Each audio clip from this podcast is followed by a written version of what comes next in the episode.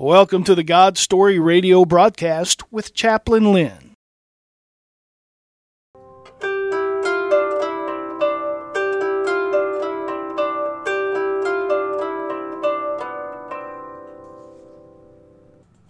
Thank you, Brother Ron. This is Chaplain Lynn. God's Story is a ministry outreach about our great caring God, being seen in and throughout His people's lives. Many say, does God care about me? Does He see what I'm going through? Does He know me personally? God's Story tells of His great love for people like you and me. The greatest demonstration of His love is His precious Son, Jesus Christ, dying on the cross of Calvary for our sins. The veil between God and mankind has been torn open. Be encouraged as you listen to today's testimony or sermon from a changed life, now filled with a passionate love for Jesus Christ. Hallelujah. Welcome, friends, to our radio broadcast. Today we are privileged to listen to Massey Campos from Port St. Lucie, Florida. Massey would like to share with us about the importance of the gospel and how it affects society. Take it away, Massey. Yeah, I would love to. Thank you for having me, by the way, Lynn. And so we're going to talk about this morning, what is the role of the gospel in society and how does it affect every sphere of life, from schools, from our families, from our businesses to government. And I think that is the one topic that is never talked about is government.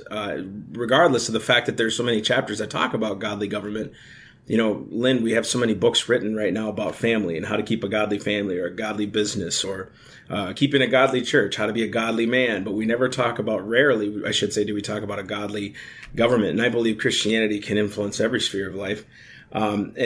Supreme Court Justice Joseph Story is one of our first ones, wrote in a speech. He said in a speech in 1829, he said, "I verily believe Christianity necessary to the support of civil society."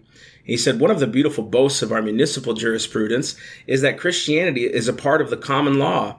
There never has been a period in which common law did not recognize Christianity as its lying foundations." He said that in 1829. And he was, again, one of our first Supreme Court justices. And I want to also read a court case here just real quick. I have it. I went too far. I have a quote here from the Supreme Court, from a court case that it blew my mind when I read it. Oh, I guess I don't have it, but I'm going to continue. We're going to talk about divine providence and why Christianity or the gospel is so important. And let me ask you, Lynn, if you didn't have Jesus, let's say you were just caught up in darkness and you didn't have Jesus, and I told you, you know what, you're going to have all this freedom. You can say what you want, do what you want. And I say, okay, now you have the freedom of speech, but you don't have any morality in your life. You're just... Yes. You're serving yourself. What would you do with the freedom of speech, do you think? What I would do with the freedom of speech? If you gave me all the freedom, yeah, I'd probably cast off my immorality and want to go for the whole freedom. Yeah, exactly. And most people, especially young people today, we see that these young people, they'll take that freedom of speech and really turn it to the negative. So you see now the public press, right, and all these things, they'll slander people for no reason. And now the big term that they use is allegedly. So they can file a something against you and say he allegedly did it, whether you did it or not. That word allegedly has been thrown around, and that stays with you for the rest of your life. And one of the issues I have with that is, if a Christian was a Christian, I know that Ephesians 4 tells me that I will let no corrupt communication proceed out of my mouth. The importance of the gospel and our rights that God gives us is a direct correlation, and our founders really said a lot of that stuff. Did you know that on your Ohio State Capitol building, there's this crest, and you can see a picture of it. I have it right in front of me. And this is actually on the floor of the Ohio State Capitol. It says, "With God, all things are possible." Most people don't know that. It's like they didn't get that from an atheist book. They got it from Scripture, Praise in Matthew. The Lord. And so I want to talk about something that one of our founders, he's Daniel Webster, he said this.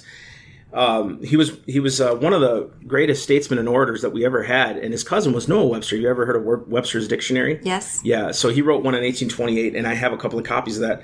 But this is what Daniel Webster said. He said, "The Bible is a book of faith," and he's one of our founders, "and a book of doctrine, a book of morals, a book of religion, and a book of special revelation from God, but it is also a book which teaches man his own individual responsibility. And the one thing that Christianity teaches us is that you're going to stand before God one day for yourself on your own. You can't blame anybody else for your sins because the Bible says that he provides a way of escape when we're tempted. So we have this individual personal self-government that God already instilled in us once we become illuminated with the gospel. I now know that I have to go before God with my own sins, with my own issues and things, and I have to deal with them. And, you know, but today you look at normal society and young people are saying, well, he made me do it, or slavery 240 years ago is what made me into this position, or they start blaming the boogeymans. And if we don't take responsibility for the actions that we have, it'll never change. And again, that's the reason for the gospel. And if you didn't know, this is a charter. I have these all on pictures on my laptop, so I wish you guys could see them. But there was a charter done in 1607 in the town of Jamestown. It's now known as Virginia. It's the state of Virginia now. And this is what part of that document said. It said, we greatly commending and graciously accepting their desires for the furtherance of so noble a work, which may by the providence of Almighty God hereafter tend to the glory of his divine majesty in propagating of the Christian religion. So the whole purpose they came in 1607 was to propagate the Christian religion and the glory of his divine majesty, right? Here's the Mayflower Compact. I'm going to go through these kind of quickly. In 1620, this is one of the paragraphs of the Mayflower Compact. It said, in the name of God, amen. We whose names are underwritten, the loyal subjects of our dread sovereign, Lord King James, by the grace of God of England, France, and Ireland King, defender of the faith, and having undertaken for the glory of God and the advancement of the Christian faith, right? So the purpose of coming in Plymouth was to advance the Christian faith. The Fundamental Orders of Connecticut, this was in 1639. This was the first constitution ever written on these lands. And did you know that they took that constitution from a sermon by Reverend Thomas Hooker? And these things are never known to the young people. Like they wrote an entire constitution from a sermon by Reverend Thomas Hooker. And the title of the sermon was The Foundation of the Authority is Laid in the Free Consent of the People. And again, this is something that I'm not going to read this because that's pretty long. The Portsmouth Compact of 1638, it says, we submit our persons, lives, and estates unto the Lord Jesus Christ, the King of kings and the Lord of lords, and to all those perfect and absolute laws of his given us in his holy word. Now, the reason I talk about this is because the gospel played a major role in the foundation of America. I should say God, but I have a picture here of Reverend Jacob Duché in 1774 kneeling down in prayer. So this was one of the first Congresses that ever adjourned, or like it was the delineation of should we be independent or not. And this man here, Reverend Jacob Duché, it's a very famous picture if you guys have never seen it before. When he started reading Psalm 35, John Adams said this. He said, I never saw a greater effect on an audience. It seemed as if heaven ordained that psalm to be read on that morning. And then he said that Reverend Duché broke out an extempore prayer, an extempore meaning just off the cuff. He just started praying. And he prayed for over 2 hours. And I got to ask everybody listening, when's the last time we took 2 hours of prayer for anything?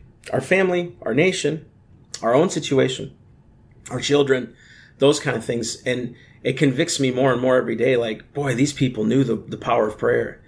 Benjamin Franklin, a lot of people quote him as a deist. He was the one at the last Constitutional Convention before they signed the Constitution that said, you know, we used to meet for the Declaration of Independence before we were delineating independence. He said, we used to pray every morning in the chambers and God graciously heard us. We have not done that here, basically. He said, can an empire rise without his aid when he knows even when sparrows fall to the ground? And so they prayed and they basically signed the Constitution 2 weeks later. So why I'm saying all this is because the gospel is so important that it changes the inner man for me to want to obey law, for me to want to have a better society. Any person that knows himself, when you come to Christ, my thinking is, what can I do for my fellow neighbor? Because the Bible says to love your neighbor as yourself. But it takes it a step further than that. It says love your enemies.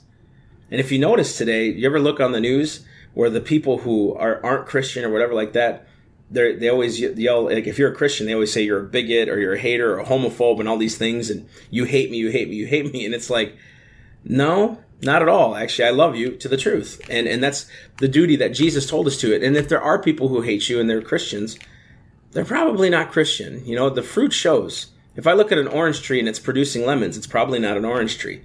Now, I could call myself an orange tree. I can call it an orange tree all I want, but those lemons are the fruit of that tree. So it doesn't matter what I call it. It matters what the fruit is. Right. And it's the same thing in Christianity. And I hope that that's what comes through in this semi sort of message. So I'm going through this as quick as I can here because, oh, there it is. Our second president, John Adams, once said, "We have no power capable of contending with men's passions, unbridled by religion and morality." He said, "We don't even have a government strong enough to handle men's sins because they're so strong." And here's what he said. He said, "Our Constitution was made only for a moral and a religious people. It's wholly inadequate to the government of any other." He said that our Constitution couldn't even work if we weren't moral or religious. In other words, Christians. Wow. And interesting. That's what gets me all the time. Christianity is what can transform us, but I fear that's the one thing that we don't want to do, is become Christians. So go ahead. You can exactly. We appreciate your tuning in. You're listening to God's Story on WGNZ with Chaplain Lynn speaking with Massey Campos. If you want information, you can email me at chaplainlynnradio@gmail.com. Awesome. So let's continue. This is great. I want to ask everybody out there, if you're listening to this, you hear a lot today from the political pundits and people who are in the media, you know, religion wasn't important to the founders, separation of church and state. Well, have you ever read the Bill of Rights when the First Amendment says that Congress shall make no law respecting an establishment of religion or prohibiting its free exercise? Now, the first question I always ask is, if religion wasn't important to the founders, why was it the first thing that they wrote to be protected? It was so important to them. It was so important to them that you could practice your religion freely, that they had a voice, that people could actually worship the Lord in their conscience, that they didn't have to bow to a king and say, well, the king tells us how to worship. That's kind of what was happening at the time. There was an Anglican king, that's what you served. If there was a Catholic king, that's the religion that the whole nation served. They wanted us to be free from that and be able to have freedom. And did you know, I'm going to talk about the role of the gospel in early education, that there's over 300,000, currently, there's over 300,000 Protestant pulpits in America that go out and supposedly preach the gospel and all these things.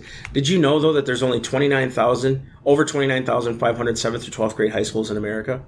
Wow, so interesting. The church outnumbers these 7th through 12th grade high schools 10-1.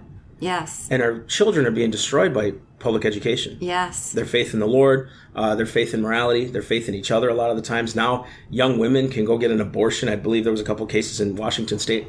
They can literally go get an abortion without telling their parents. Mm. That's surgery. That's major surgery. And yet, these same children couldn't get a piercing in their ears without a family's consent before they're 18. But look what's happening. Look what we're allowing our children to be taught. And back in the day, the first book printed by Congress for public schools was a Bible in 1782. And they also taught of this thing called the New England Primer. It's a little book. And how they even taught the ABCs is a little unique. The letter A, for example, was, "In Adam's fall, we sinned all." B said, "Heaven defined, the Bible mine." And C was, "Christ crucified, for sinners died." That's how they taught the alphabet, you know, in early education. Do you remember, have you ever watched Little House on the Prairie? Yes. Do you remember, like, this? What was the center point of the town? What was the church? Absolutely. So do you remember when there was an epidemic, like when there was a sickness and a disease, they turned the church into the hospital? Or when there was like a court case happening and someone needed to be tried, they met at the church. When the women's leagues got together, they met at the church. The children that went to school, they went to the church. The church was the center point of the city. And I fear now it's the after effect of the city. It's, we go there when we can. Yes. It's not the place of refuge that it used to be, yes, where I need to go to rid myself of my sin. And also, did you know that the Northwest Ordinance of 1787, Article 3 says, "Religion and morality and knowledge being necessary to good government and the happiness of mankind," it says, "Schools and the means of education shall forever be encouraged." This here is basically saying that schools need to teach religion, morality, and knowledge for us to be happy. You know, so this was back in the day how important the gospel was. And we got a little bit more time. I'm going to talk about, here's a step further. When colleges were formed, Harvard in 1636, it was founded by Puritans. This was part of their mission statement. It said that let every student be plainly instructed and earnestly pressed to consider well the main end of his life and studies is to know God and Jesus Christ, which is eternal life. Their seal said truth for Christ and the church, right? And then Yale, 1701. Now, these universities today are considered very liberal, very not Christian, very left-leaning. But listen to this mission statement from Yale, 1701. It says, "Every student shall consider the main end of his study, to wit, to know God in Jesus Christ, and to answerably lead a godly and sober life." Here's the College of William and Mary.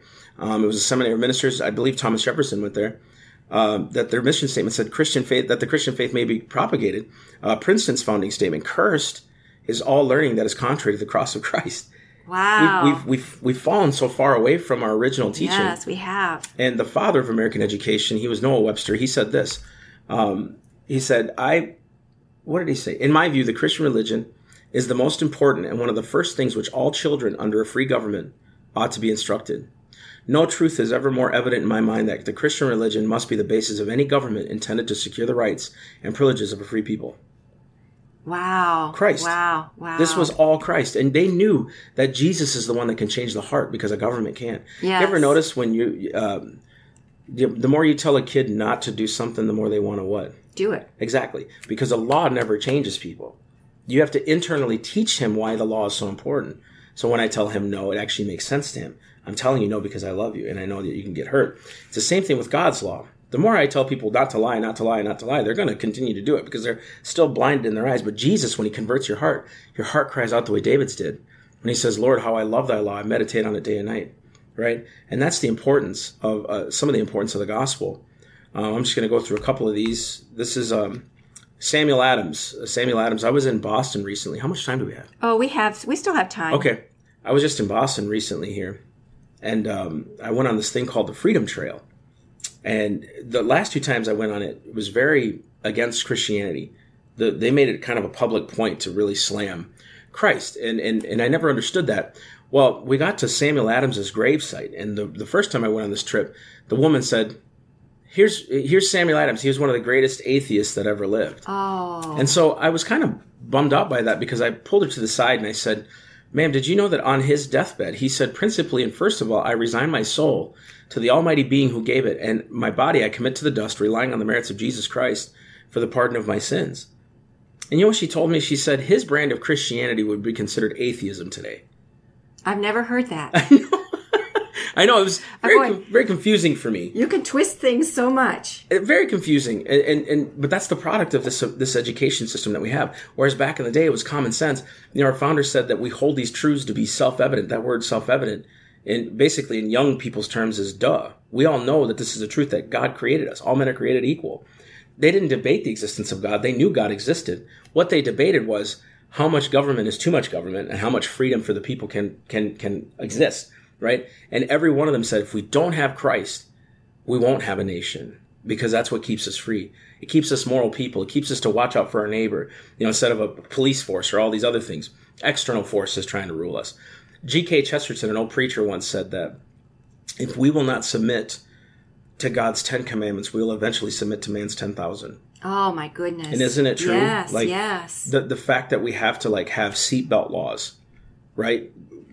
I should be able to be free to choose that, but because people don't pay attention on the roads, because of all these things and all these accidents, we need people to tell us what to do, you know, and it's so ridiculous.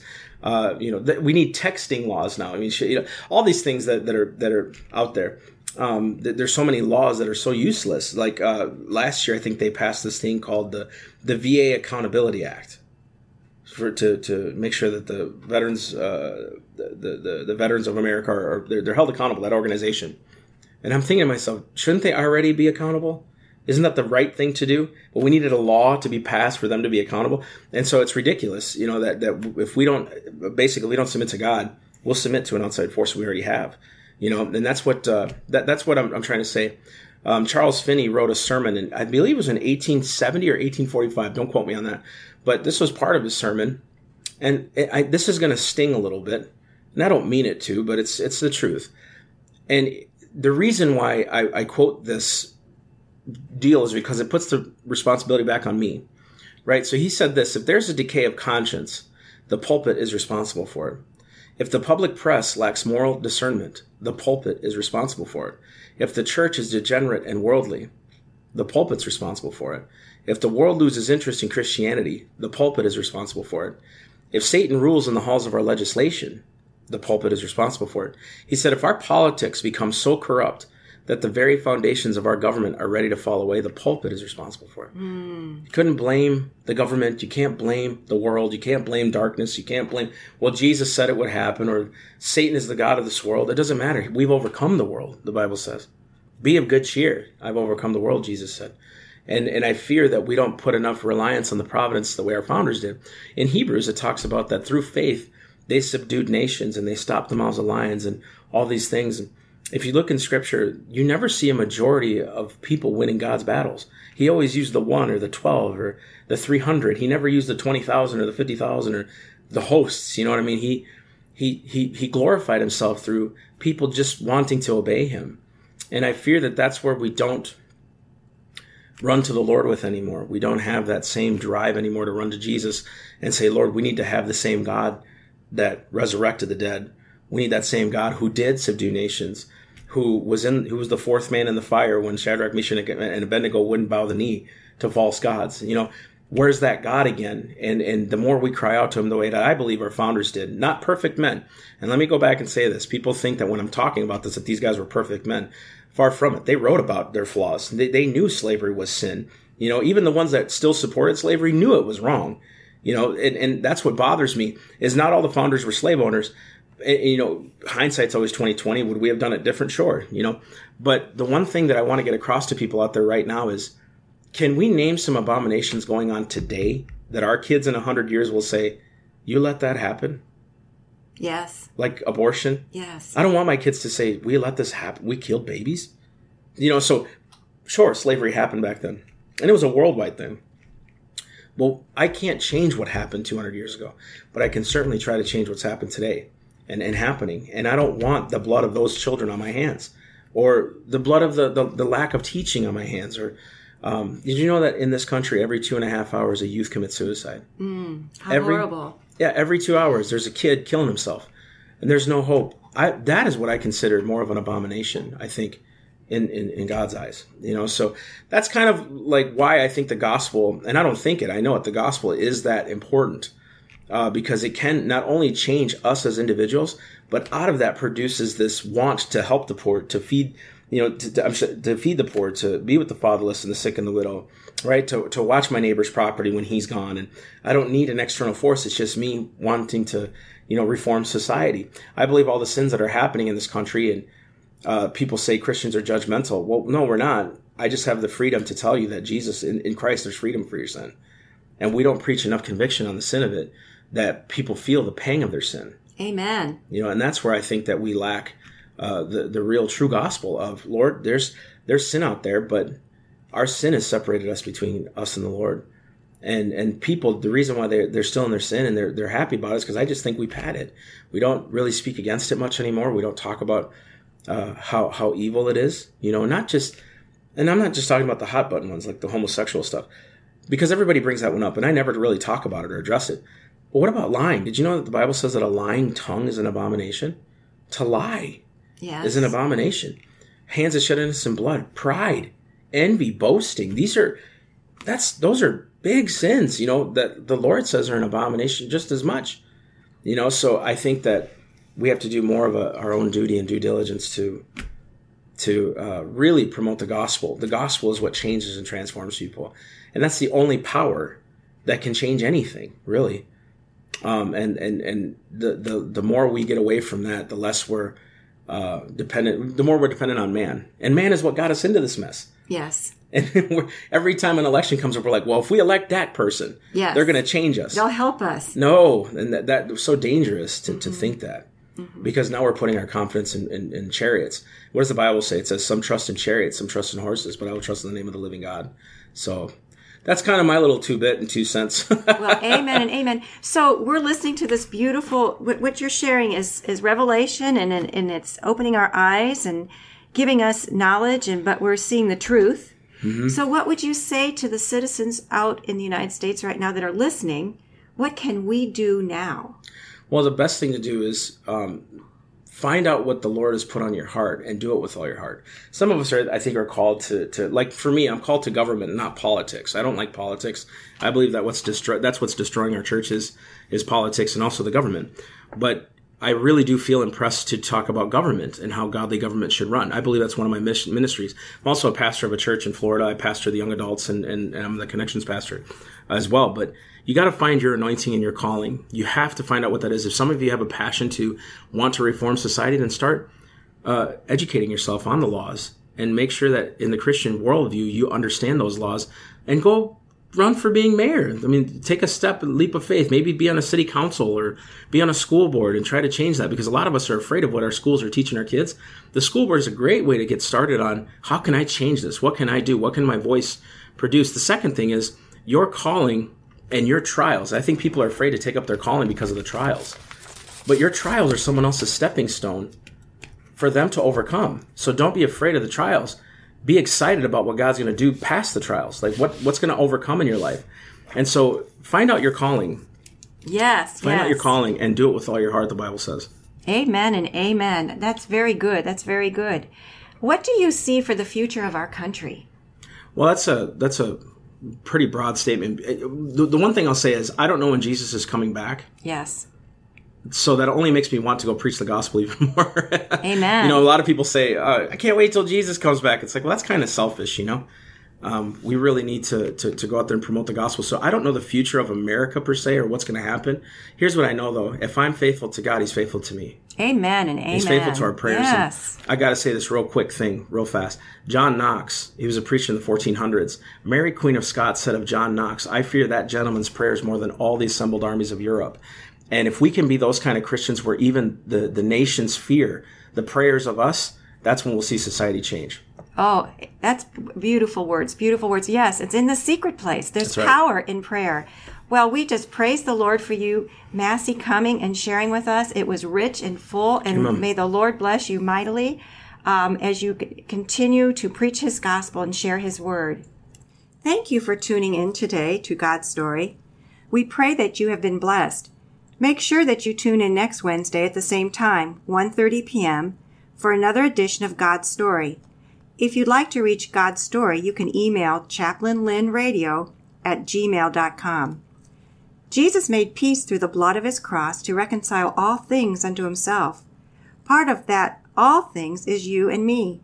To reconcile is to restore to union and friendship after estrangement. God's deepest desire is to be close to you and to share his heart with you.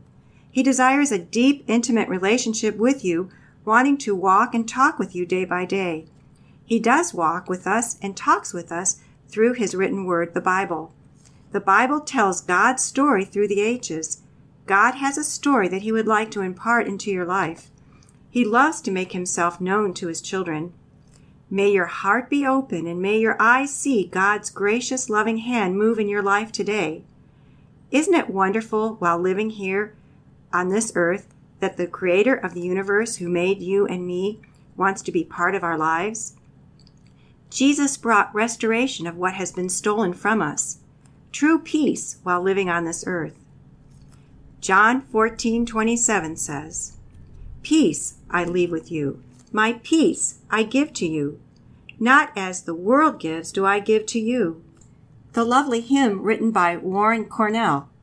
Wonderful Peace has these words, "Peace, peace, wonderful peace, coming down from the Father above, sweep over my spirit, forever I pray, in fathomless billows of love." Thank you for tuning in today to God's Story. We pray that you have been blessed. Make sure that you tune in again next Wednesday at 1:30 p.m. or Friday at 12:30 p.m. for another edition of God's Story. If you would like to hear more God's Story broadcasts, tune into YouTube or anywhere you download your favorite podcasts. One can also listen live at WGNZ.com. To reach God's Story, please email chaplainlynnradio@gmail.com.